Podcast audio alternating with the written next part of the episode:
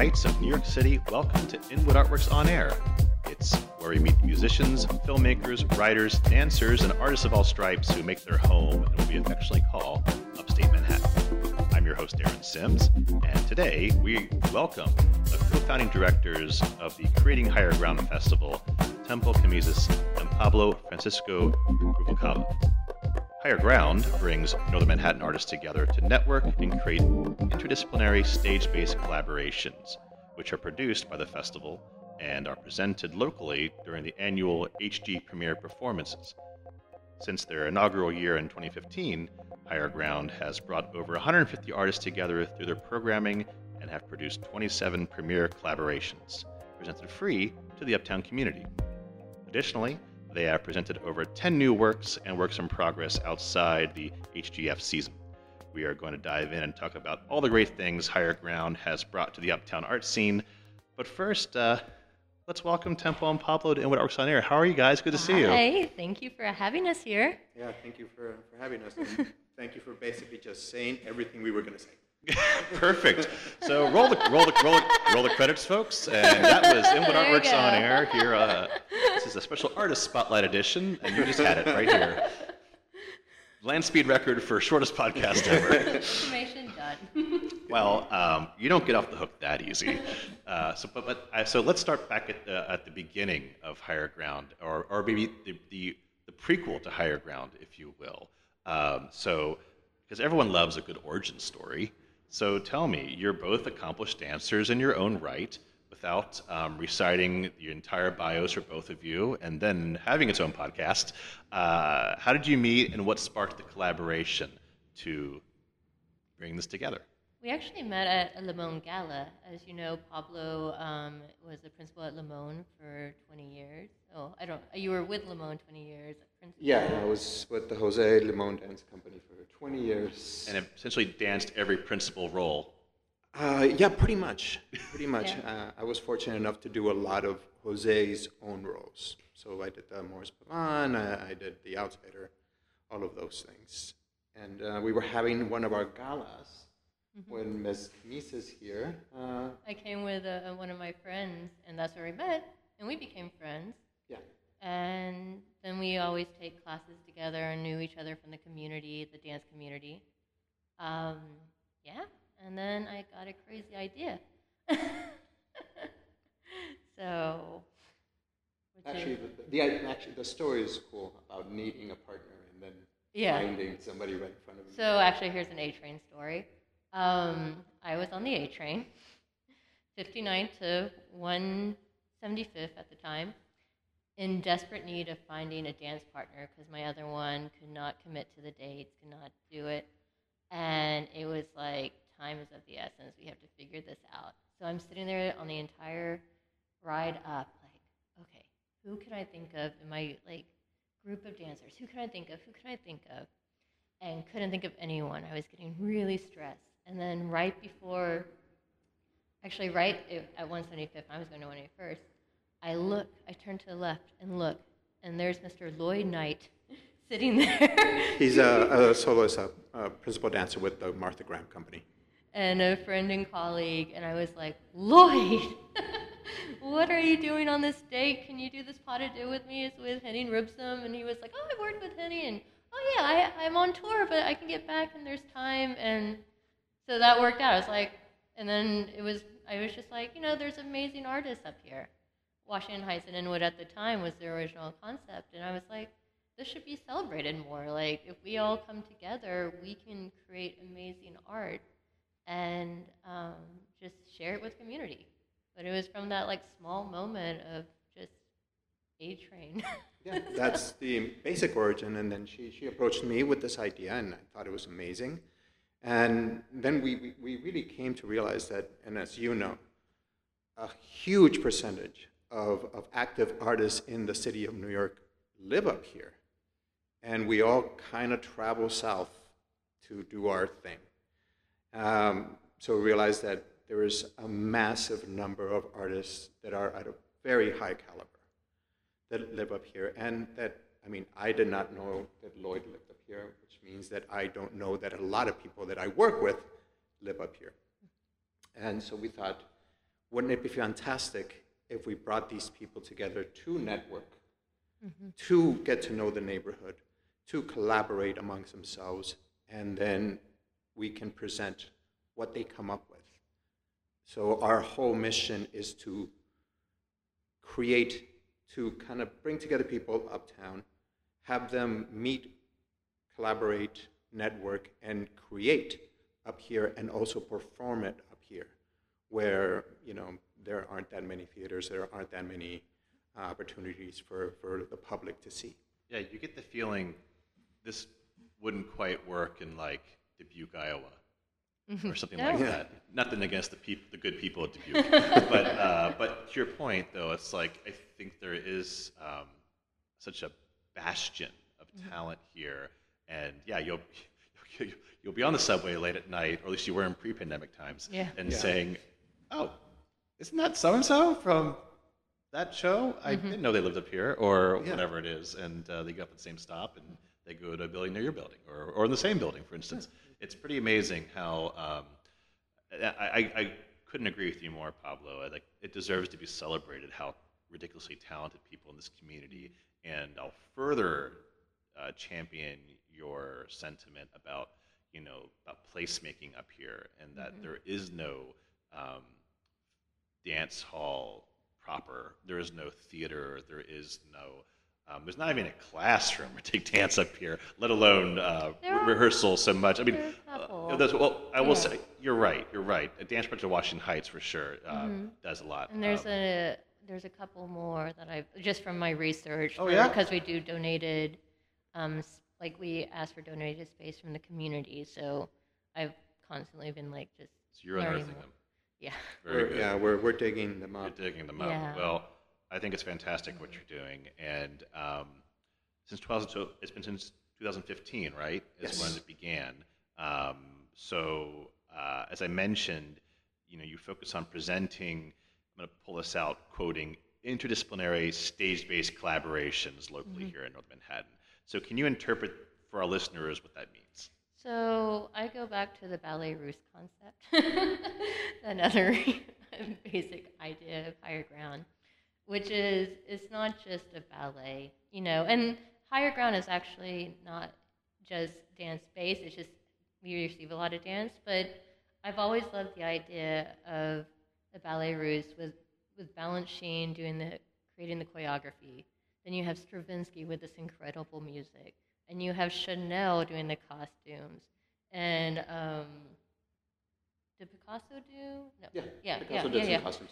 Yeah, or yeah, but you know, like just this incredible minds coming together to create a stage-based collaboration, um, and so that's where Higher Ground also wanted to pull from, and also to make artists think outside the box of their own talent, their own discipline, and really kind of push their creative concepts. Like um, with Blank Space is a perfect example by Julia Begson. You were in it yourself um, as um, the opening actor, I Yeah. president, I think, um, political leader. Authoritarian, if you will, dictator, whatever. whatever. Tyrant.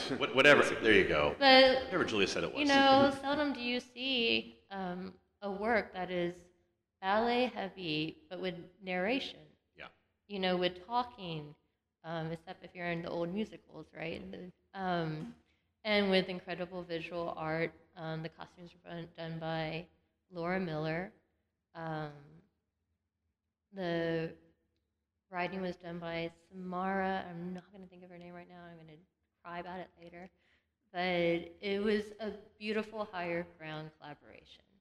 You know, just because it, it pushed, you know, how can these artists contribute and made it very unique because it was a creative um, experiment.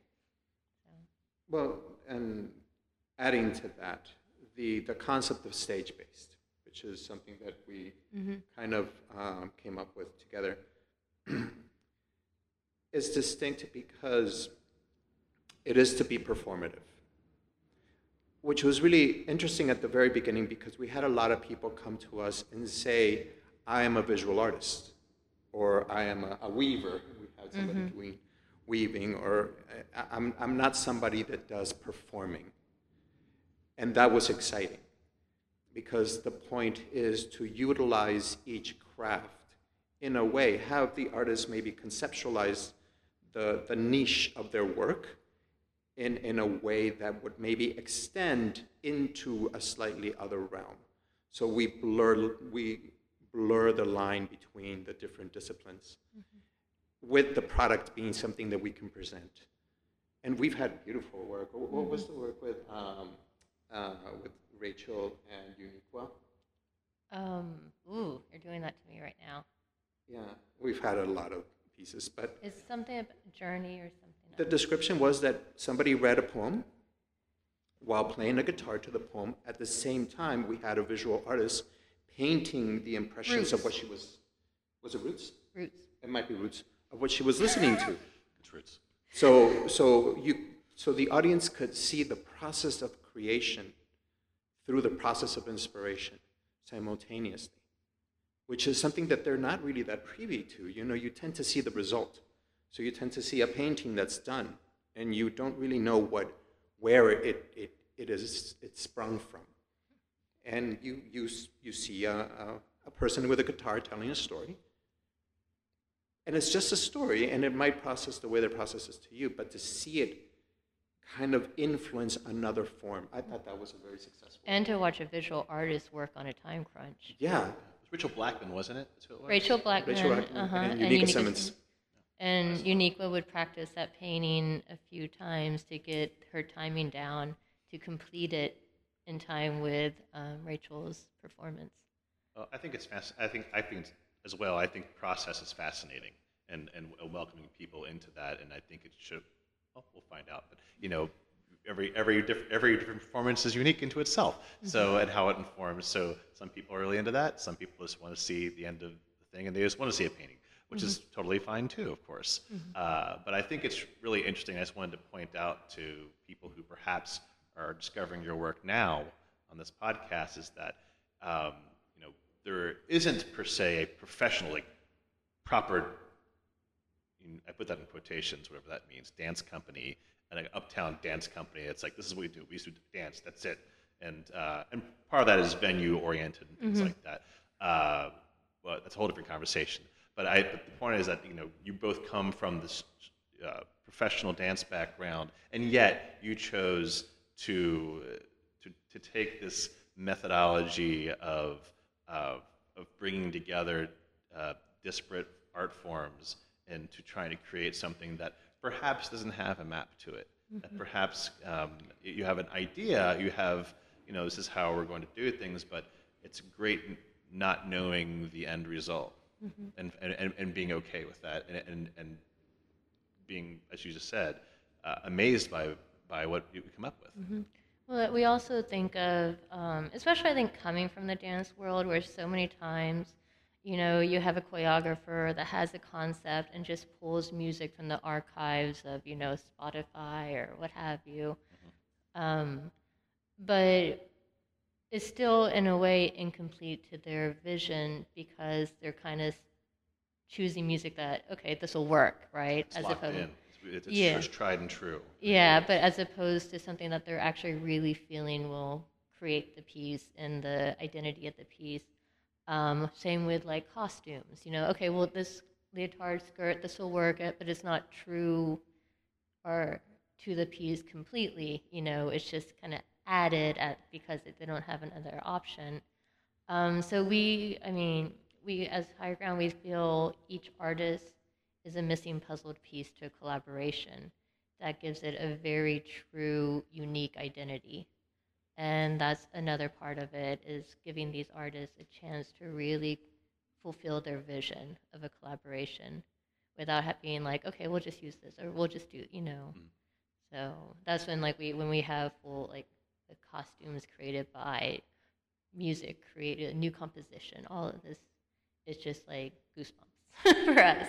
Well, and it's also, um, yeah, and to continue that thought, there are also processes in which, um, well, I was fortunate enough to work with, with choreographers that did have music commissioned for their work. and at the end, the, as you say, the, the, the audience will see a product. But I was, I was always fascinated by the process. So, you know, having a piece made for a piece of dance or having a piece of music created for a piece of dance, or even vice versa, which is we have had the process where the dance kind of the choreographer kind of guides the conductor along. Uh, it seems to me that they have equal value and they should be respected equally. Uh, same with, with costume designs that are made for this vision. So each piece that you see on a stage is the product of so many voices coming together. And I'm always very interested in A, the process of collaboration, and B, the idea of giving proper credit to all creators. Because, you know, you see a ballet and a lot of people will just see the dance and be very moved by the dance, maybe the music. But it's hard to know, like, what the technician does. It's hard to know, like, what the shoemaker does because some dancers have their shoes, like, made for them. You know, it's hard to know how many puzzle pieces have made this photograph. So um, our mission is to try to bring as many of these people together and give them their credit. You know, Which also lends itself to the community building aspect and the networking Yeah. of higher ground because people get stuck in their, oh, I'm a dancer or a musician or, you know, their community of artists, which of course you will, you know, if you're working with them day in, day out. And they don't get to reach into other pools of art of people. And that's where higher ground has I think we have actually achieved that mission of really creating a network of all artists for people to pull from. To be like, oh, I want a composer. Oh, wait, Higher Ground knows here's some composers I met, or a visual artist, or or and- alto saxophone player or whatever, like a random thing. I'm still looking for a balloon artist. yes. Since 2015, I've been looking for a balloon artist to do What's the- sets. Well, you one hear that, the pieces. folks? You know where to go. If you're a balloon artist out there, Yeah. So, Pablo is patiently waiting. I mean, we had a, ma- a magician, yeah, and that was The first fantastic. year. That's pretty cool. Harry I Mandel. know. Oh, I know Harry. Yeah, he's great. Harry's great. Yeah. Um, so switching slightly from the processes on stage to the processes off stage, uh, on the business side of things, um, I think it's really interesting that people know, how, as you're saying, what goes into actually putting it together. So people don't get to see what goes into the actual enabling the people to create. So there's a whole back layer. Yelling at a computer. Well, in short. Please do speak to how you operate. The, I think it's great to give people, particularly for those who generate, who have their own self-generative ideas for companies and want to collaborate. Uh, I think it's always interesting to hear about um, the process of so how do you operate the festival to keep it move move it forward, and also um, why you chose the model you did, and maybe you, a little bit of a balance sheet to use our the financial term of like where are you now with it? How do you think has it served you well? Do you would you do something slightly different? Um, and and maybe where are you looking to go forward with it? I'll let you go on this one. All right. Um, well, there's a lot of questions in your question. Oh, Uh, and so we, we can look at uh, we can look at it as um, from a financial point of view. So the, the, the festival operates actually on a on a kind of a shoestring budget.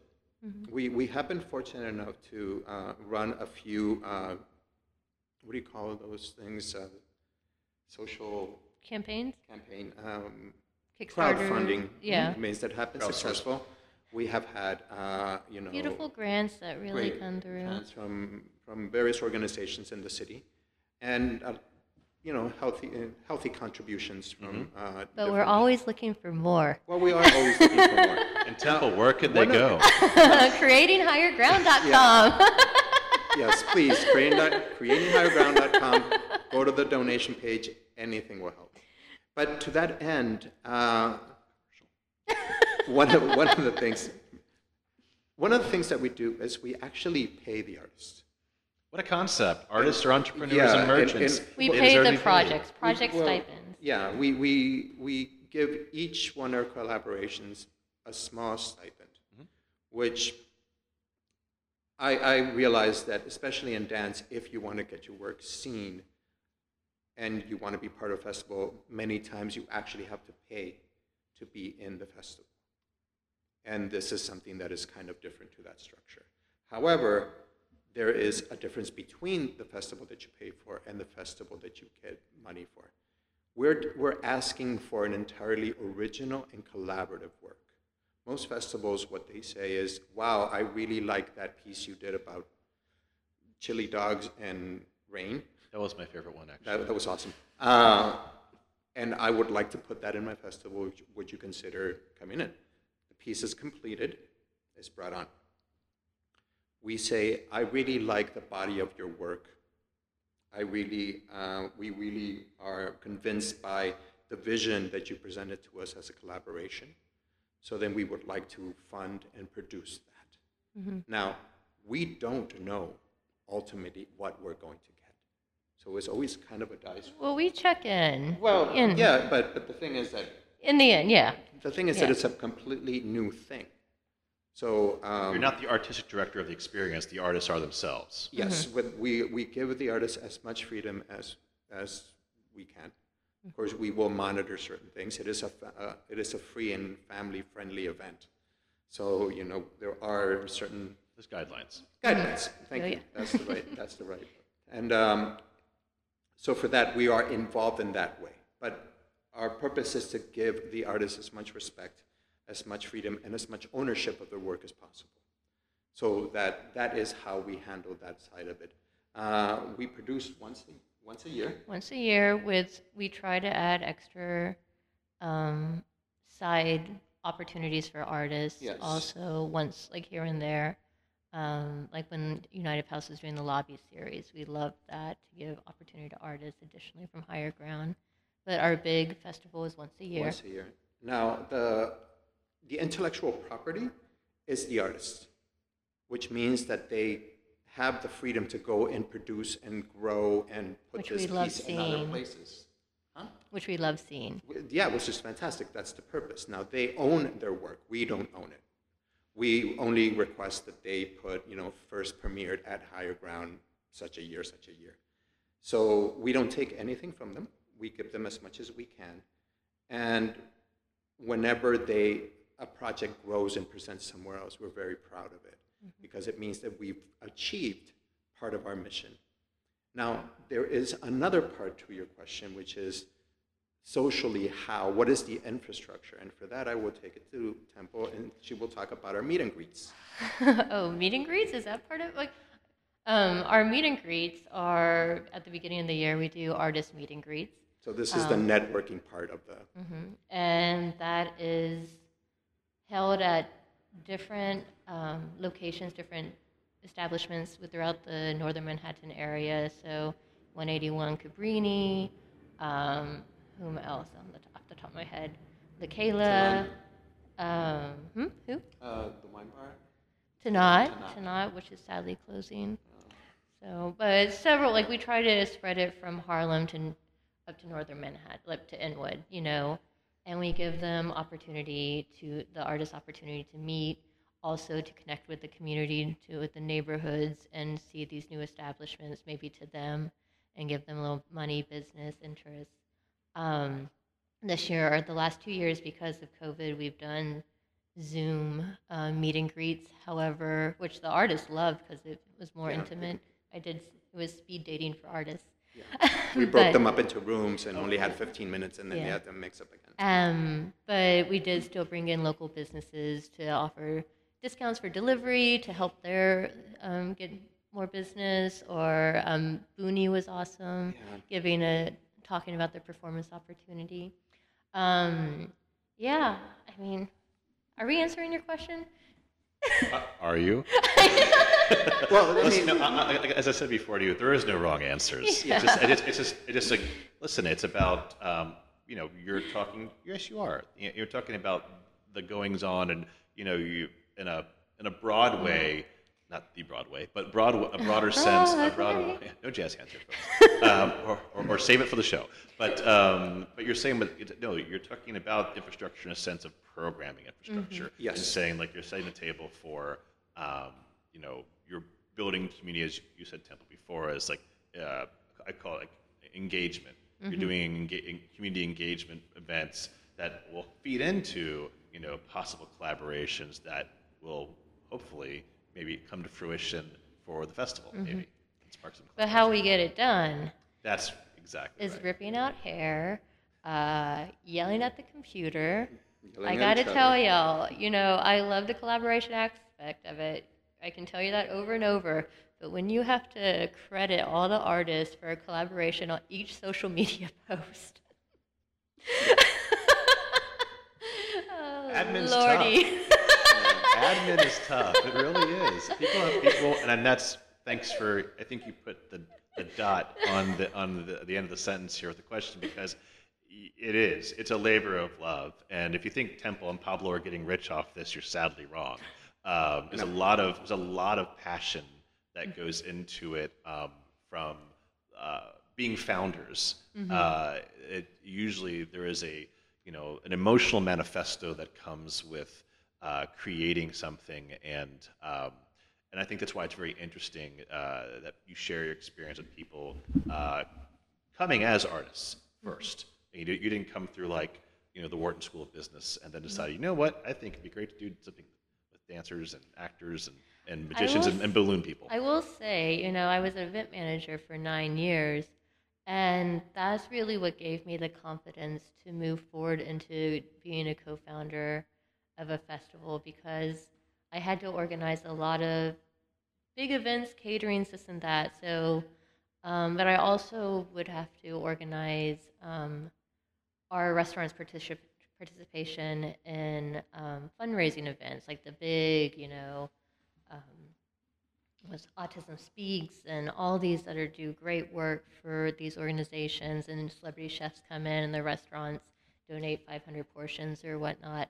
But by being just like a little person in the big um, architecture of those events, I saw, okay, yeah, there may be one person involved or in charge, but they're trickling down all these tasks, and that's what makes an event happen. It doesn't have to all be on you.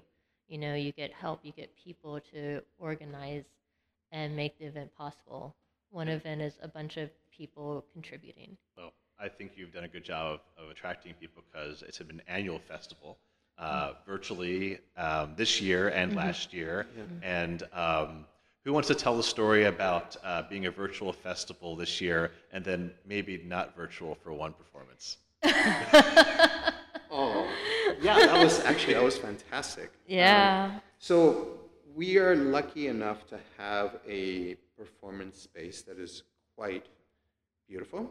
And that is Temple's own terrace, um, and we have a beautiful view of the river, and it's a great framing. And if you go to our, um, I guess our Broadcasting partners. Oh, yeah. yeah, you'll you'll see last year's and some of this year's, and you'll see the outside. It's, it's quite lovely. So um, for the pandemic, my fiance Derek Rosenbeck and I created Arts on Air, which live streamed. We called ourselves the Speakeasy Lincoln Center of Washington Heights, um, but we he taught himself how to broadcast, how to live stream, and so when Higher Ground needed to go virtual, it was just a natural um, thing to do. but so we did go virtual. Um, but then because it's outdoor, it's a terrace, there's always threat of rain. Yeah. And for Flutie Loops this year, there was major threat of rain until I said, okay, let's change it, let's go. And then it kind of dissipated. Yeah, well, and well, what happened was that um, Buunni, Buunni Coffee had uh, very graciously opened their doors to artists, and they have a um, they have a small stage. And it happened that Fruity Loops is a collaboration of, I guess it's spoken word No. and Nope, it's flute and um, Oh, flute and electronic music. yeah. And it is actually our first solely music collaboration, Yeah, Wow. so which we've never had. it happened that the day that we were very threatened by this hurricanic weather, uh, we were not willing to produce outside. because as you know, if you get this stuff wet, that's it. Especially like the flutes, the electron, like um, Yeah. Neil is um, Zara La, La, La, or I'm sorry, Zara, you know it's going to happen forever. Lawler? Lawler. I can't do it. Southern. and Neil Rolnick. And he has this big computer set up, you know, and one drop and I know very well. Yeah. so, um, so we, we set it up at Cafe Buunni, um, Buunni and it, It was was, fantastic. We had our, our virtual on site, not outside, but indoors, and that is something that is very compelling to me. Congrats on as being something- able. again, I, I I thought it was a perfect segue to ask the question coming from the management side of things of like you think it's e- so you want to be a producer kid you think it's easy and it is tough you're yelling at the computer and then you're yelling at the radar Yeah, and yeah. Uh, and, you, and then you make a call or Weather don't, or you Channel don't make a and. AccuWeather because they're Yeah. never the same. They're never the same. Try weather.org if you can sometime. But uh, anyway, um, but I, I think there's so much that goes into Mm-hmm. presenting things, and so. Uh, but I will say this, on the, on the positive end of things, it was your first in-person show in two years. Yeah, So yeah. th- at least it gave you that on the on the on the sunny side. To weather to And a big shout out to Buunni for having incredible setup. They're they're well said. All you artists ready to perform, reach out to them. Their setup, their stage is beautifully done. Yep. And to Derek for figuring it all out in the live stream because there was some to make the sound work, especially for Neil's work, um, and to be able to capture live stream was a, a big scratch on the head Yeah. at the moment. Well, I, I think it's fantastic, and um, and just uh, going back to what you said earlier, and then also with this too, um, you've had about I don't know between five and seven collaborations a year, I think, between your different Yes. Festivals. Um, are there any particular collaboration creations that have come out of the festival that have gone on to have different lives? Um, yes, uh, I know Julia is very active in um, progressing her work. Um, Blank Space went on to do performances. And then the Giving Tree piece, what is that called? Um, It was, a, it was our first, was it our second year, right, in 2016? Don't do this to me. You but just say yes. yes. And, the, and a- the, the, the what grows on trees? What grows on trees, and that piece was based on the Giving Tree, and it had um, shadow, shadow Play, puppetry, shadow, shadow play, play. which was very hard to do, and we learned very quickly that you can't do shadow play during a daytime performance. No, you So can't we do that. we have we have been learning as we progress. Sure. But that piece had several manifestations, and she grew it. Yeah. Mm-hmm. And that is kind of our point. We've had dancers that connect with choreographers and are still part of their dance company. Yep. Uh, uh, so Which yes. always is great. That's awesome. Um, we've also had artists who met one higher ground season and then and they didn't work together but then came back the following year was like hey no i actually you were really intriguing i want to work with you i'm i'm sorry i can't think of off the top of my head what other pieces have gone on i think sphinx dances did i mean several have i just unfortunately off the top of my head can't think of it That's all right. So head to Higher Ground website. I'm sure they'll put things up there. You can Oh, yeah, it's see all what- there. We do. Go to our go to Facebook on that because we always try to display when a higher ground, H, or we call it HG premiere, is being performed for another time. Cool. Um, uh, and uh, put a button on the digital aspect of it all, um, or maybe not. Uh, do you foresee the festival staying digital in some respect? With, uh, I mean, it, I know we're still in the thick of it with Delta variants coming up, and people are now saying whatever normal means won't exist until spring of 2022 in some respects when it comes to uh, presenting live performance. So I'm just curious what your thoughts are and, and what you've learned through the digital world with, with, everything and seeing if you would want to keep that as a part of higher ground in some way. We've been discussing it. I think the the hard part about this is when we go back to parks, which we will do, um, is figuring out the Wi-Fi, the internet connection to do a, a, a successful live stream because it takes a lot, as you probably know. And so is getting the technology and um, investing in that technology to make it possible, or bringing in someone who has the equipment, and then we rent for a day. But it's just, you know, you can't just hop onto any Wi-Fi, you know, you- to live stream, connect right with that Ethernet cable We need dedicated, line. dedicated Yeah, bandwidth. yeah. But we, we CRM would- has to be yours. Yes. We would have to invest in the right technology to do that. yeah.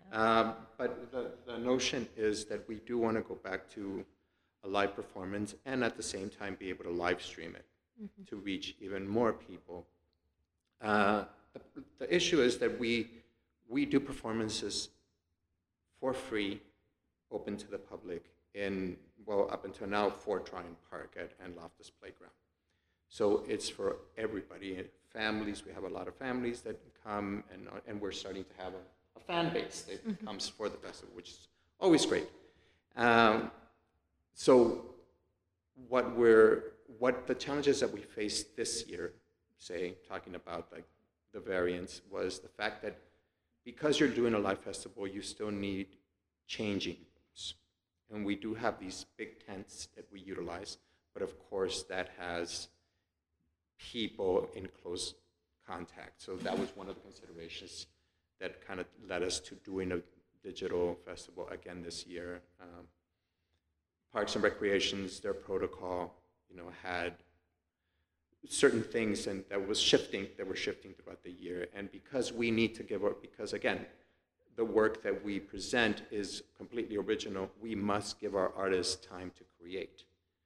So it was hard for us to wait to see if, by any chance, on such a date, it was okay for.